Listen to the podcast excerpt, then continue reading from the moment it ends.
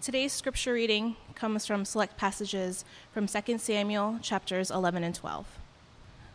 In the spring, at the time when kings go off to war, David sent Joab out with the king's men and the whole Israelite army. They destroyed the Ammonites and besieged Rabbah, but David remained in Jerusalem. One evening, David got up from his bed and walked around on the roof of the palace. From the roof, he saw a woman bathing. The woman was very beautiful, and David sent someone to find out about her. The man said, Isn't this Bathsheba, the daughter of Eliam and the wife of Uriah the Hittite? Then David sent his messengers to get her. She came to him, and he slept with her. She had purified herself from her uncleanness. Then she went back home. The woman conceived and sent word to David, saying, I am pregnant. Verse 14. In the morning, David wrote a letter to Joab and sent it to Uriah. In it, he wrote, Put Uriah in the front line where the fighting is fiercest. Then withdraw from him, so he will be struck down and die. So while Joab had the city under siege, he put Uriah at a place where he knew the strongest defenders were. When the men of the city came out and fought against Joab, some of the men in David's army fell.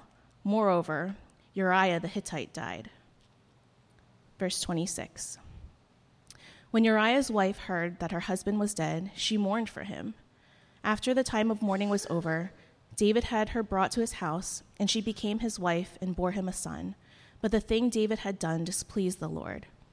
The Lord sent Nathan to David. When he came to him, he said, There were two men in a certain town, one rich and the other poor. The rich man had a very large number of sheep and cattle but the poor man had nothing except one little ewe lamb he had bought. He raised it, and it grew up with him and his children. It shared his food, drank from his cup, and even slept in his arms. It was like a daughter to him.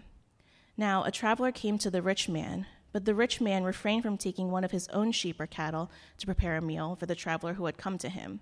Instead, he took the ewe lamb that belonged to the poor man and prepared it for the one who had come to him. David burned with anger against the man and said to Nathan, As surely as the Lord lives, the man who did this deserves to die. He must pay for that lamb four times over because he did such a thing and had no pity. Then Nathan said to David, You are the man. Verse 13. Then David said to Nathan, I have sinned against the Lord. Nathan replied, The Lord has taken away your sin. You are not going to die. This is the word of the Lord.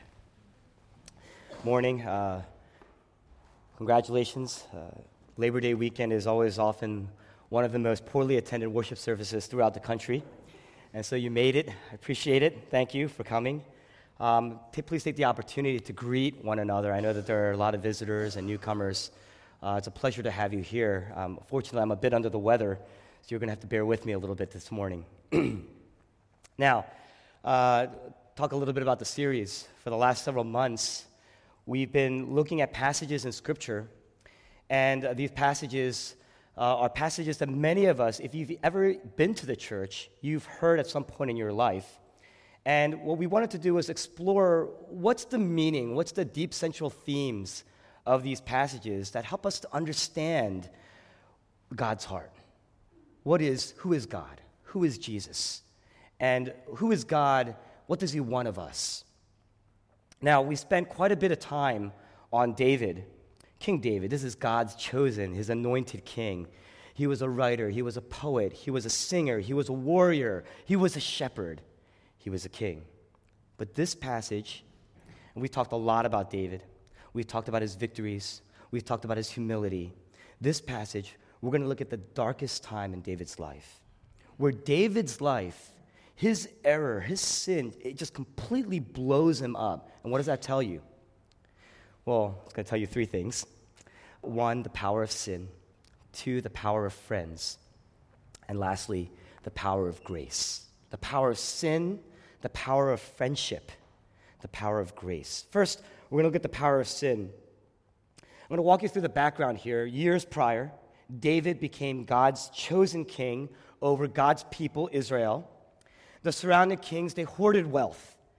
God had a particular plan for his kings, and whereas these surrounding kings, they hoarded their wealth, they ruled very selfishly, they were very cruel, they were self preserving, David was a modest king. David was a just king. God says that David is a man after his own heart. But over time, David begins to act like the other kings around him. The passage, if you start the passage uh, where we began to read in the spring, at a time when kings go off to war, David sent Joab out with the king's men and the whole Israel army. And we find out that David remained in Jerusalem. At a time when kings go off to war, David remains in Jerusalem. What's happening here? David's becoming self preserving. David becoming self absorbed. David is becoming self centered. He's becoming lonely. That spiritual decay that often leads to, we look at sin and we look at these acts of sin. The spiritual decay happens long before that. The distance between you and the Father happens and begins long before that. Verses 2 and 3, David begins to lust after. He falls for Bathsheba. Bathsheba is the beautiful wife of Uriah the Hittite. You want to know who Uriah was? Uh, a couple weeks ago, we talked about David as a fugitive. David in the wilderness. David, uh, he, was, he was hunted. A couple weeks ago, we talked about it in a different context, but David was familiar with the cave life. He was familiar with the wilderness. He was oftentimes hunted there were a group of friends, a band of brothers that voluntarily came around him, about 400 men. They were known as his mighty men. And they risked their lives for their king. They risked their lives to save David. And when David became king, these men began to serve in his palace. They were the ones who he trusted. They were his brothers. They were like family. So he elevated them to the palace. He elevated them to his cabinet, into his military. One of those men was Uriah the Hittite. In fact, a couple weeks ago, we looked at 2 Samuel chapter 23, which was a recounting of something that happened prior to, uh, really after he became king. And it mentions Uriah. You see the, the census of the, four, the mighty men. One of them was Uriah the Hittite, the man to whom David owes his life. And David, now he's king. He's got everything. What do you get a king? He's got everything. He owns everything. In verse 4, he covets the wife of one of his best friends, commits adultery with that woman, gets her pregnant. And so in verses 5 to 13, we see this journey, and David becomes more and more manipulative. David begins to abuse his power to get what he wants. In verses 14 to 21, he has Uriah killed.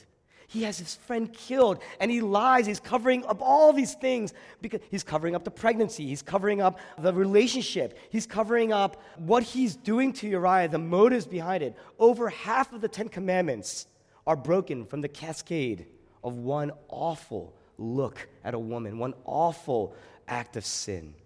Uriah is dead. His wife is disgraced, and she knows what's happening. She knows what happened. Certainly she knows. And Joab, who is the commander of, of David's army, he's disillusioned in the palace because he knows. You can only imagine how he feels as David when he hears the news of these men who had fallen, including Uriah. What does he say? Verses 18 to 25, he says, basically what he's saying is, that's what happens, right? That's what happens in battle, right? Good men fall, right? Good men die, right? What's happening here? David is beginning to lose the public trust that helped to build the foundations of his kingdom. One of the greatest figures in all of ancient literature, in all of ancient history, in all the Bible. And yet his life completely explodes. How does that happen? This is David. How does that happen? David wrote the Psalms, many of the Psalms. Psalm 40, verse 8, he says, I delight to do your will. Oh my God, your law is within my heart.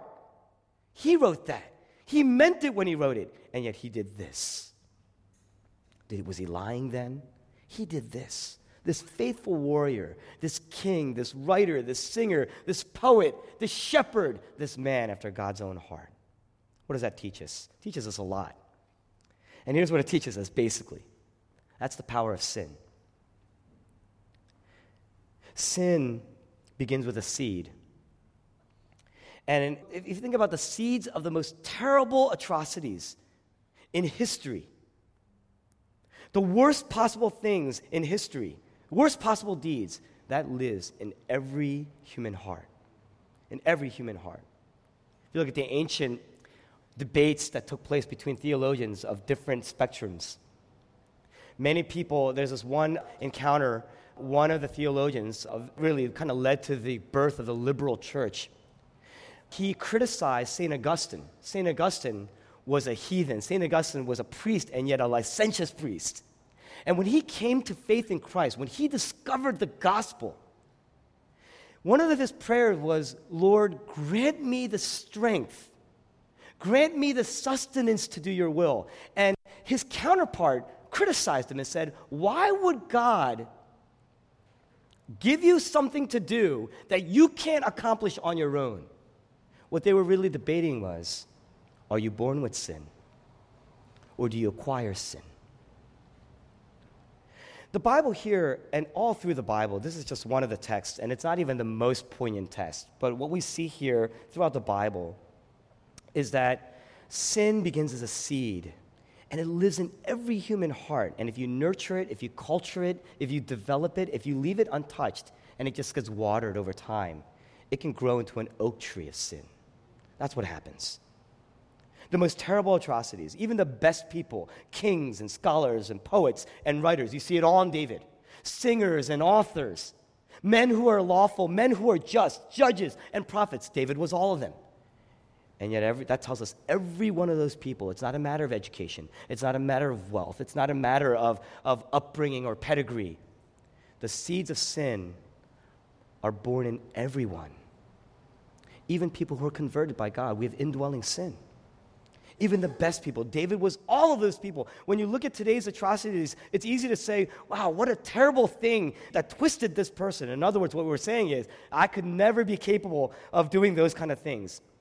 Listen, Abraham, great, the father Abraham, three of the world's largest religions are founded on this one man. Abraham, he goes to Egypt, and uh, he's afraid of the Pharaoh in Egypt because the Pharaoh falls in love with his wife. And he knows that the Pharaoh wants what the Pharaoh wants, the Pharaoh gets, which means Abraham's life is over. And so what does he do? Does he protect her? No. He puts her life in jeopardy. He puts her life in jeopardy by calling her his sister and lets the Pharaoh take her. Jacob, another great figure in the Old Testament, constantly scheming and lying and stealing and cheating and fighting. He takes on many, many wives, right? Peter in the New Testament, at the threat of his life, seeing that Jesus is arrested, seeing what could happen to him, what does he do? He curses Jesus. He denies Jesus three times. This is his friend, his best friend, his king, the one he swears to protect, the one where he says, I am different like all the other followers in your life. I will protect you. Curses him publicly, denies him publicly. Do you think you're better than any of them? Can you really look at this passage and say, I could never do that. I could never conceive that. The minute that you say that, what you're really doing is you're going down a slippery slope because you're taking an enormous step towards actually doing it. To think that you do not have the capacity for that is to take an enormous step towards doing it because we're often blind to our own blindness. It's not the fact that we're just blind, we're blind to our own blindness, you see. The worst thing you could do is to believe then that you're incapable of doing anything. It makes you more capable. And the reason why we do it is that the seeds of these sins are awful, these awful things in our lives, they're in us already. What's a seed? A seed is very small. Have you ever been to California, the redwoods? Large, tall structures, right? These redwoods, endangered actually. A million redwood seeds weigh only eight pounds a million redwood seeds. And each redwood produces six to eight million seeds a year, which means that we have in probably one tree enough seeds to cover the entire world over the course of its lifetime. Think about this. If you look at your life, you see the self pity, you see the resentment, you see envy, you see jealousy, you see, eh, I mean, we cover over all these things, much like David. We're very manipulative because we don't want people to see the resentment and the envy and the anger and the deep seated, the deep rooted pride, the hurt, the self centeredness. When those seeds find the right soil, and all it takes is the right person to be willing to hear you, All it takes is the right person to be able to nurture you and culture it and draw it out of you and, we, and entices you. And next thing now, you know, there's a cycle of sin. Now that engine begins to turn, right? When those seeds find the right soil, when it's watered properly, it can destroy the world. It can destroy the world, and yet we allow it. We tolerate it. Why? Because deep inside, we don't really believe that we're capable of it. We think we can be immune to it. That person's hurting. I'll hear her out. It's also enticing to hear, and we don't realize that's poisoning our souls. It's corrupting our souls. There's a reason why the Bible speaks against gossip. There's a reason why in the New Testament and the Old Testament it speaks against betrayal and gossip and talking against other people. It's not just because it hurts the other person, it kills you it kills you. Those seeds, those poisons that we ingest, what it does is if it's allowing your sin to find the right soil. Deep inside, we don't really believe we're capable of that. We're self deceived. And if you want to know why, think about this. Even, even the people who think, listen, I'm a, I'm a Christian, I believe I'm saved by grace. My worth is founded on Jesus' love for me. But here's how the heart operates. Here's how we operate your self image moment to moment. Even though you can confess that, even though you profess that, your self image moment to moment is based on being greater than other people. Every day, every moment, we're tempted. Everybody's like that. When you think that way, when, you're, when you think that your self image is based on, I'm better than the next person, you're going to screen out the reality of what those seeds are capable of. The heart of racism, the heart of bigotry, the heart of Nazism, for that matter, the heart of any serial killer, for that matter, is founded on the premise, very simple premise of, I could do that better. I'm better. I'm not capable of their evils. You see that? And when those seeds begin to sprout, you're capable of the worst deeds possible. That's really the first point. That, you know, and one application we can learn from this, John Owen, he's a British uh, Puritan theologian. In the 17th century, he said this very simply Be killing sin, or it be killing you. very simple. Be killing sin, or it will be killing you. Look for those seeds. If, you're, if you have any bit of humility in your life, if you have any ounce of courage in your life, you would desperately want to inspect your soul for the cancers, for the tumors that are growing as a seed, as a cell, that if they begin to proliferate, will take over your whole soul. It's a lot easier to squash a seed than it is to uproot a tree. Some people say, oh, but it's already so hard. You know why you're saying that? It's because the seed of sin is already sprouting. That's why. Squash it now, uproot it now while you're still able, while your life have not blown up. Deal with it now. Stop putting up with the anger. Stop putting up with the gossip. Stop putting up with the pride. Stop putting up with the, the back talk. Stop putting up with the, the, the, the deceit. Stop putting up with the jealousy and the envy, envy and the, and the self absorption about your looks, your need for intimacy. Don't let that tree grow. Don't let that cancer grow. College students, welcome to Metro Presbyterian Church. Uh, we need to talk about sin, right? Uh, to the power of friends, verse 27. Um, verse 27 says, The thing that David had done, oh, everything's all done, neatly wrapped up. Uriah is dead, Bathsheba is my wife. Never mind the fact that people can count the months when she has a child. They know, right? But the thing that David had done displeased the Lord. God sees. God sees. God knows. You take a look at whom God sends to David. That's the second point the power of friends. God sends Nathan. And Nathan doesn't come at David, he's wiser than that. Instead, uh, he comes and he says, I want to talk to you about a case because you're a judge. Back then, in ancient times, there was no executive branch and judicial branch, they were not separated. That's a very recent convention, maybe in the last maybe 300 years. The king was the judge, the king was the court, the king was the jury, and his job was to sit in court. People were going to come, they're going to bring cases to him, and he would rule. That's what would happen. And what was the case? In verses 1 to 7 of chapter 12, This rich man had many flocks, he had many herds, and there was a poor man with only one little lamb. And the lamb was like a member of his family, this poor man. He had, it's all he had. He, it slept in his arms at night. And the rich man receives this traveler.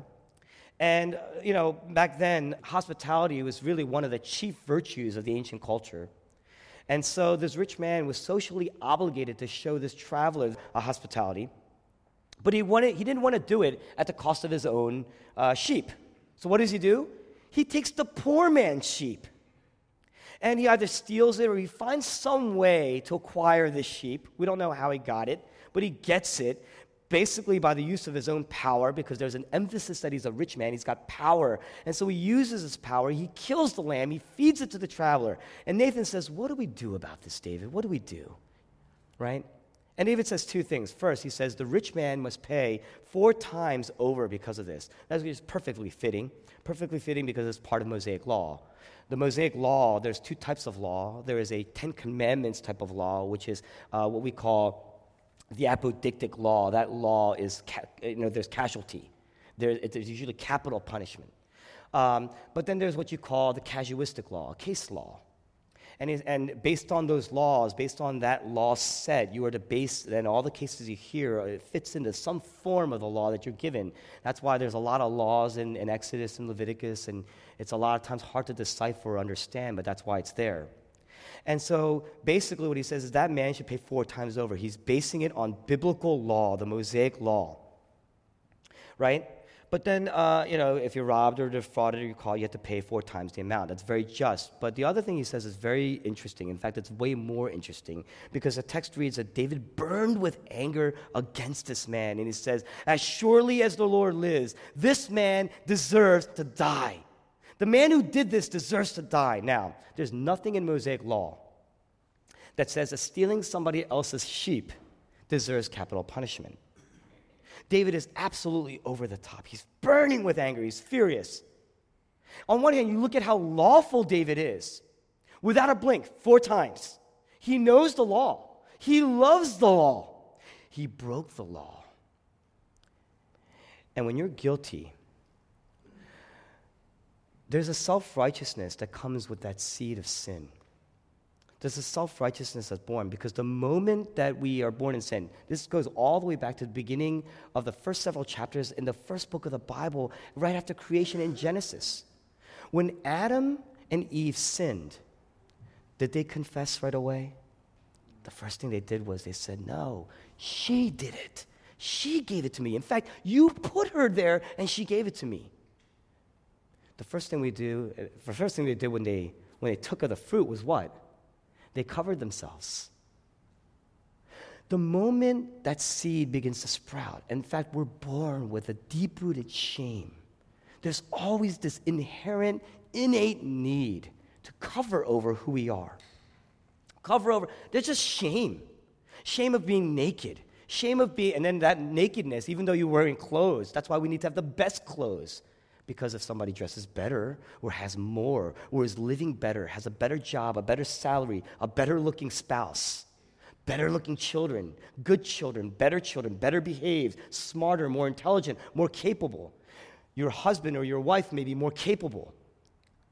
What happens is we need to cover over that. You know how we do it? By building. That's what we do. It's a way of covering over our shame. It's a way of covering over our nakedness, even though you may be fully, fully covered in Christ. This is not just for non Christians.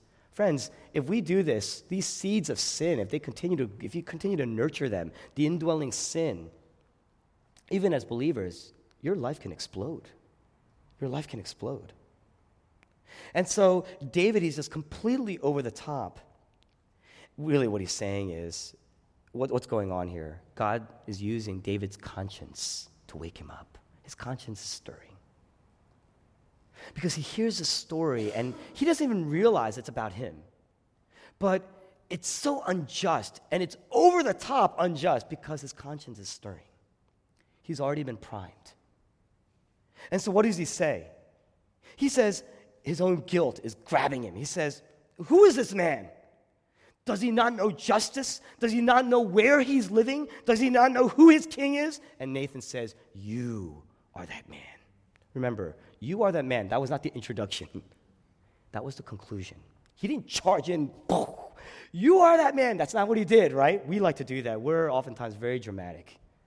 And, and, and we're, you know, we're all good friends. We all have good friends, and we're also terrible friends to our good friends, right? Because we do that. We like to do that. Because you know. You're the only one may know that may know. In fact, people say you're the only one who can speak to him. So what do you do? You walk in, right? We do that. Why didn't he just bust through the palace to do that? There's several reasons. One, he could be killed. David's the king, right? He could be executed for, what he, for the way he speaks to his king, right? Um, so he has to be careful. But he's really navigating David's temperament. Look at the love of Nathan. His goal is not to catch David. Listen, God already knows. God sent Nathan. God already sees, and Nathan knows. Why is he going then? He wants to save his friend. He wants to save his friend from the corrosion and the corruption. And so he's navigating David's temperament, very, very careful. He gets into David's story by telling a story. Yeah, because he can be executed for what he says. But number two, he doesn't want to hurt David. His goal is not to hurt David. His goal is to rescue him. His goal is to save him. Now, friends, I know that there are some friends that we have, they don't listen. And so you kind of have to grab them and you kind of have to shake them up a little bit. But that can't be the case for everybody, right? Who's blind. They just need your friendship, right? And uh, Nathan's a prophet. He's reflecting the grace of God. This is how gracious God is in our lives. When there's even the slightest bit of hope for change, when there's a slightest bit of hope for repentance, for conviction, God's going to go for the conviction. God's going to go for the conversion. God's going to go for the repentance. You know, there's a chapter in Jonah, Jonah chapter 3 and you have uh, 120,000 people who don't know their right from their left, God says, and they are ruthless and they're cruel. And God sends Jonah, and Jonah can't stand these people. Jonah doesn't want to preach to these people. And God speaks to Jonah and says, Why are you so angry? You know, you care more about this tree that's growing behind you than I. This city has 120,000 people that don't know their right from their left. Wouldn't I care for them? That's his compassion.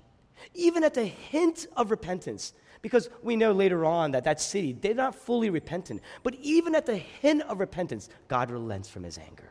That's how gracious God is. He's always going to go for the conviction. He's always going to go for the conversion. God speaks to you. He's not going to condemn you. Sometimes you feel condemnation, right? That may be the human sin of the people talking to you. But that's not how God speaks to you. That's not what God wants from you. Look at the gentleness of God because it's easy to condemn in such a way that we raise the defense mechanisms so high, and there's no way they're going to repent. On one hand, uh, it glorifies God for you to tell the truth to another person about their sinfulness. But you know what will glorify God more? If they repent. It'll glorify God more when they do. And I honor people here who are so much more gracious than me who know how to lead people to repentance. It's what we can learn from that. That's what Nathan's going for. What a great friend. What a gracious friend. He's reflecting the character and the nature of God. Uh, David charges, This man must die and he's guilty. Nathan knows, but he's very gentle. He comes into the palace and he says, I've got a case for you. Let's talk.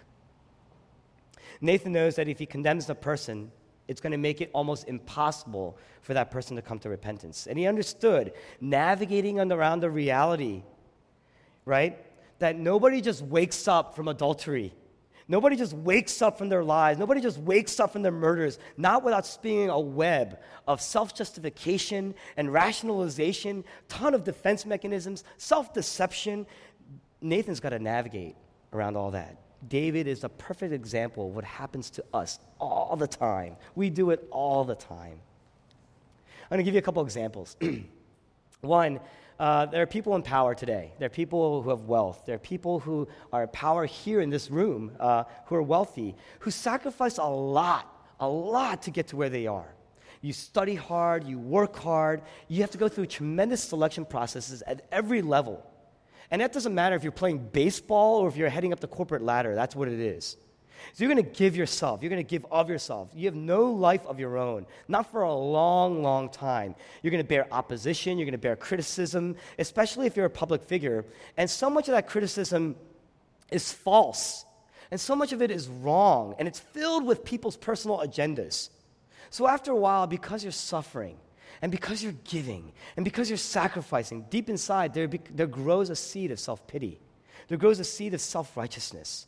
Nobody knows what I'm putting up with. Nobody will ever understand what kind of sacrifices that I've made. Nobody will ever know. These people do not know how much I've given up for them. So when that opportunity comes for a slight misstep under the table, a slight misstep under the veil, initially you reject it. You say, No, I want to live a noble life. I want to reject it. I turn away from it. Maybe it's a bribe. Maybe it's a, an offer, a, a collusion offer. Maybe there's sex involved. Maybe there's some perks involved. You reject it. But over the course of time, that weather, that storm just starts beating on you. And you slowly start to give in because you realize everybody around you is doing it, you say. Oh, you do that too? And I, I see you as a noble man. And, the, and there, there are rationalizations there and there's self justifications there. And you say, that starts to make sense. So what do you do? You start to give in. I deserve this. This is what we all do. This is what's supposed to be done. For all that I've given up, I deserve this. You justify. You see that? That's the self deceit now sprouting in you. That's the self righteousness sprouting in you. And after a while, you spend time covering it up. At first, you don't feel like a liar. You don't feel like a cheater. You, don't, you develop this delusional field of self pity around you. That's one example. Uh, moms and dads, you guys give. You guys sacrifice. Husbands and wives, you give. You sacrifice a lot. You pour into your kids. You pour into each other. You want to make this thing work, this thing called family. You want to make it work. And in a way, you prioritize your family above all things your health, your work, your relationships, your spiritual maturity. You organize your life and your priorities. You schedule your life around your, your children, your family. You're never going to be thanked for it, not for a long, long time. You're hardly honored for it, not even by your spouse, oftentimes. So when that temptation comes to do something for you versus reaching out to somebody else who may be in need, which one are you going to choose more likely? You're going to opt out. You're going to opt out. You're going to unsubscribe from your relationships. Didn't I earn this? Can't I just have one time in my life? Don't I deserve even the slightest bit of rest? After a while, after all, my pastor says you need to rest. My pastor says you need to experience Sabbath. It's for your good. I'm called to be a parent. Right now, I'm called to family. Right now, I'm called to rest. I'm obeying God. You know what that sounds like? It sounds like David. It looks like David. It sounds like King Saul. None of that's good. None of that's good. Another example today's generation, uh, sociologists call a lot of people in the younger culture today, the younger generation, there's this concept called apocalyptic dating. The world's going to come to an end. We all kind of have uh, this very smug look at the world, and uh, life has no meaning because we're all just chemicals that have really collided to become who we are randomly by chance. So, what real meaning is there in life? So, as a result, sex has no meaning.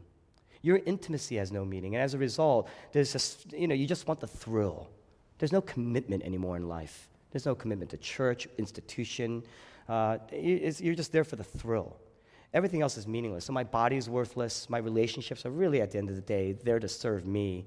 Uh, we have no real human dignity in our lives. And so you're going to go for the thrill without responsibility. You're going to look for thrill without any commitment and you want to live this conse- unconsequential, a, a life without consequence. Now, a lot of us say, well, you know, um, listen, I was abused, I was, so my sexual purity was already tainted. So what's the point of keeping pure now? And I don't want to diminish that because I know there are people who have been sexually abused. You know, and if that's your mentality, there's a deep healing that you need because there's a deep seed there that's growing. And it's going to hurt you, it's going to break you. There are some other people who say, listen, I'm a good person. I give a lot of myself. So what's wrong with what I do with my own body? It's my body. It's my body, right? It feels good. I like intimacy at the moment. I don't really want commitment. I don't really want consequence. I don't want to have to give myself over. But at some point, you're either going to be plagued by a deeper desire for intimacy and relationship that what your sexual relationships don't give you because there is no commitment. And that's going to make you feel worthless and trapped. Or you're going to be plagued by guilt and the worthlessness of your body and your soul because of the guilt. And so you're going to be trapped and feel worthless. So what do you do? You're going to cover over this, you're going to justify this. You're going to sacrifice even more. You're going to give even more because now you want this relationship. You need this relationship. It's killing our teens, it's killing our college students. It's a terrible way to graduate into young adult life. To not, have a, to not be able to maintain a healthy relationship with a member of the opposite gender. You know what you need? You need a Nathan in your life. It's quiet in here. You need a Nathan in your life. God sends friends from whom you cannot escape.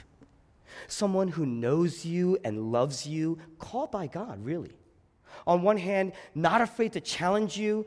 You're, they're called to you, they're committed to you. On the other hand, they know how to navigate you. They know your defense mechanisms, they know how to navigate your temperament and they act as a vehicle for God's grace, for the grace of God. Nathan comes at David. He tries to disarm David. He convicts David. He gets into his story with a story. He gets into a place where his shield is down, his guard is down. Then he speaks into it. And he's always going, you're, it's always going to feel like a courtroom at times. You're not going to get around that. It's always going to feel at times like a trial, right? There are questions, there are responses, there's tension, but there's love, and there's grace, and there's assurance. They're not just after truth, they know the truth. They want you to know the truth, you see. Most of us are not as careful as Nathan. I'm definitely not as careful as a Nathan. Most of us are not as receptive as David. We are not as receptive as David.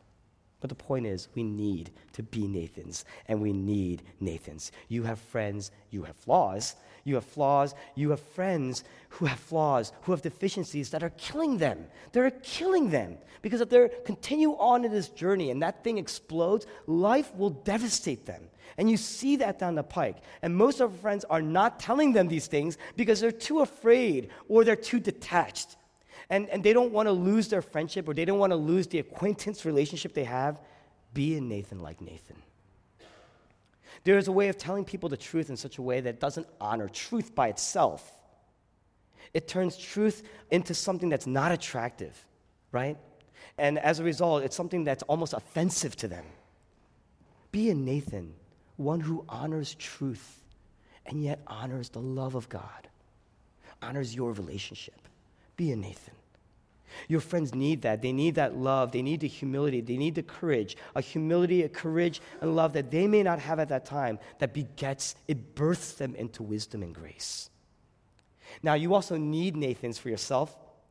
Everybody needs Nathans. Hebrews chapter 10 says, spur one another into love and good deeds. That word, spur one another, is almost uh, synonymous with the Holy Spiriting one another. You are not the Holy Spirit in another person's life but the Holy Spirit, God has called you to walk alongside. Uh, and that word, spurring one another, really means to grab them, come alongside them, and, and beat them almost. That's really the connotation to some degree. Push them, pull them, argue with them. Hebrews chapter 3, verse 13 exhort one another daily. To exhort means to actually confront one another daily. Confront one another daily about what?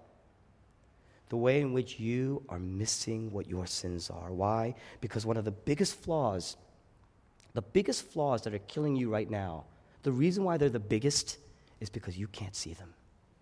You won't see them until it's too late. Most of the biggest flaws in our lives we can't see.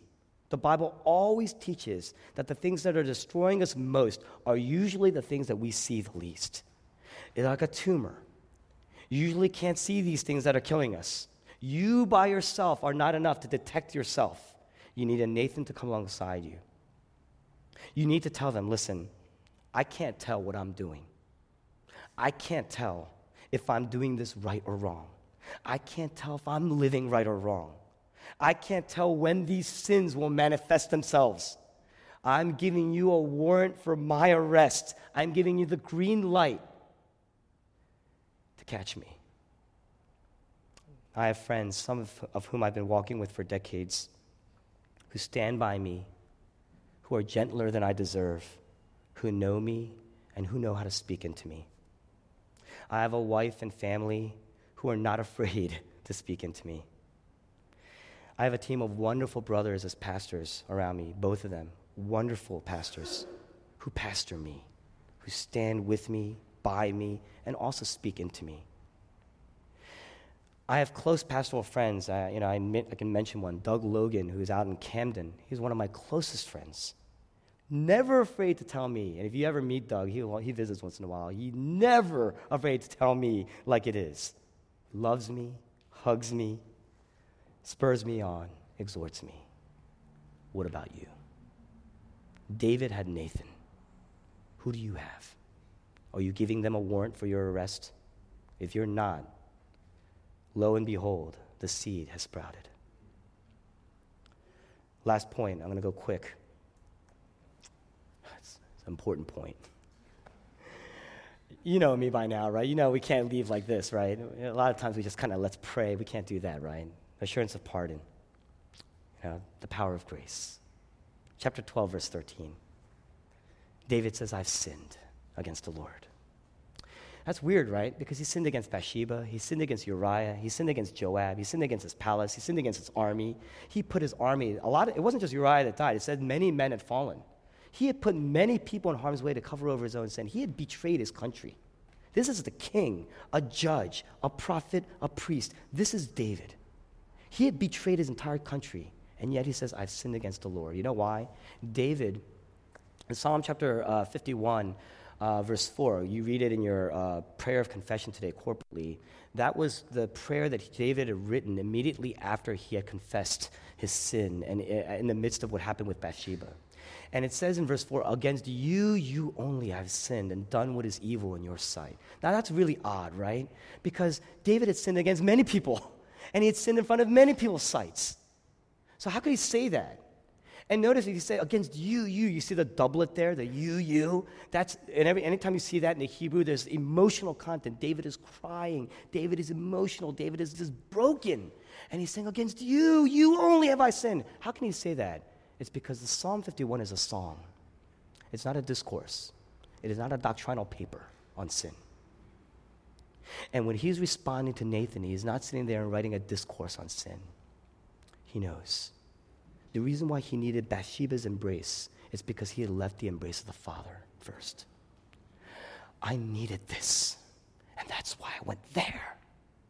I've forsaken the richness of Christ, the richness of God, and so I sought richness elsewhere. I've forsaken the security I have with the Father, and so I sought self preservation elsewhere. I sinned against the Lord. Nathan replied, Lord, the Lord has taken away your sin. You're not going to die. What? It's not just that David committed adultery and murder. In fact, to kill Uriah, you had to, well, we just said this, we had to kill a number of people around. Joab had to send a group of men into battle, not just Uriah. David endangered the lives of many people to save himself. David did this. Think about Uriah dying in battle for his friend because of his wife, betrayed on many levels by his own army, by his king, by his wife. He had the honor, he had the love, he had the courage. I'm going to say it another way. Uriah lived the life that David should have lived, and Uriah died the death that David should have died. He paid the price. Nathan says, Because of that, the Lord has taken away your sins. You're not going to die. How could God do that? David is in this courtroom with Nathan. Nathan is gracious, but David's really still on trial. In John chapter 19, you see Jesus standing before Pontius Pilate. Now, I want to set the stage here. In 2 Samuel chapter 12, you have David, who is a king, who should be a good judge, a just judge, but he's corrupt and he's on trial. He should be condemned, but he's set free. Uriah paid the price. In John chapter 19, Jesus Christ, the King, who is judge, perfect and holy, on trial. He should be free because he was innocent, and yet he was condemned and he died. He is the greater Uriah. He lived a life that we should live, and he died the death that we should die. He paid the price for who? For you, for me, for us. But for Jesus in Pilate's courtroom, no one comes in to make things right. No judge comes in to make things right. No prophet comes in to make things right. No one comes, points to the Pharisees in the courtroom, points to the men in Pilate's courtroom and says, You are the men. No one says that. On the cross, nobody shows up. In fact, Jesus Christ cries out, My God, my God. There you see that emotional doublet again. He's wailing, My God, my God, why have you forsaken me? Why have you forgotten me? You have left me for dead. He was alone. He was alone so that we would never be alone. He was forsaken so that we would be for- forgiven. He was innocent and yet charged and forsaken so that we could be declared innocent, forgiven. The judge of all the earth did nothing wrong, and yet he dies condemned. He was tried, accused, innocent, charged, forsaken. Why? So that we, when we repent, we can receive the forgiveness when your life blows up, and David's life, he blows up, you never see from that point on David, at least it's not recorded, David abusing his power ever again like that. Repentance. He remains king. In fact, Psalm 51, if you read the latter half of Psalm 51, it is a prayer of praise and thanksgiving as God will restore. It's faith that God will restore everything in his life. And there are some damages there are consequences to David's sin.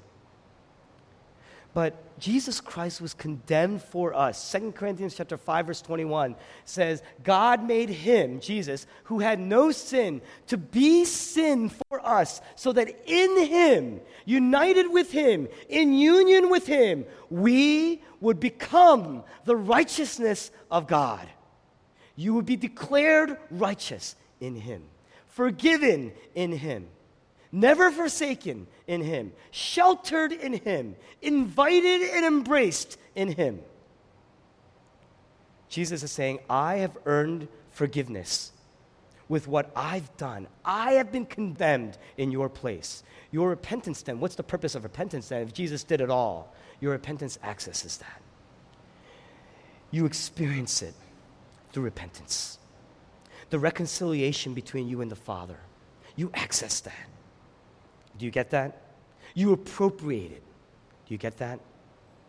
When you look at the cross, you see Jesus' love, you see his suffering for you, dying innocently for you. It will not make you feel guilty. There will be guilt, there will be condemnation, a sense of that. But Jesus didn't come to make you guilty. Jesus didn't come to make you feel condemned. Jesus came to remove the guilt and the condemnation altogether, once and for all. That's the power of the gospel. That's the power of grace the grace of God, only the grace of God, sheer grace to forgive you, to pardon you. It's also the power for you to repent, to turn. Before you come to Jesus, you say, How come I can't change? New Year's resolutions seem to never work. Is it just me? Why can't I change? Because there's no indwelling spirit in your life to turn you from your sin. You cannot, you will not have the power to turn from sin on your own. It is the power, the sheer grace and the power of Jesus Christ, His blood shed for you, the Spirit of God living in you that empowers you to do so. That's why we need Nathans. John Owen says, Be killing sin, or it will be killing you. Now, through repentance, by grace alone, by faith alone, you have the power to do it. Access that power. It'll bring you back into the heart of God. That's number one, repentance. Number two, some application, right? Number two, it's going to power you to be a Nathan. You will have the humility to be a Nathan. You will see the dire urgency to be a Nathan. You will have the power to be a Nathan. You will have the courage and the humility to submit to real Nathans in your life. Not just good friends in your life who are just telling you what's what, the real Nathans in your life. Lastly, it doesn't matter what you've done. You know that? There are people here struggling with guilt. And I don't want to minimize it. Guilt over things you probably didn't even do. Maybe it wasn't even your fault. Maybe it was done to you, but there's guilt. But there are a lot of us here, we have messed up. Our lives may have blown up even. Some of you have done really horrible things. This, if a life like David's can blow up, anybody's life can blow up. And if a life like David's can be healed, anybody's life can be healed. because God's grace is even more abundant than that. So, friends, I'm going to close here. Will you turn to Christ? He was a greater king than David ever could be. He was a greater warrior than David ever could be. He was a more loving, more humble, more courageous person than Uriah could ever be. More a faithful lover and shepherd than David ever could be. He was a true king, a just king. He is a righteous king. And yet he placed himself on trial and was punished to death for you so that you would have the power of forgiveness and the power of repentance, and so that you could be healed. That means it does not matter where you've been, what you've done. That grace is abundant for you. Let's pray.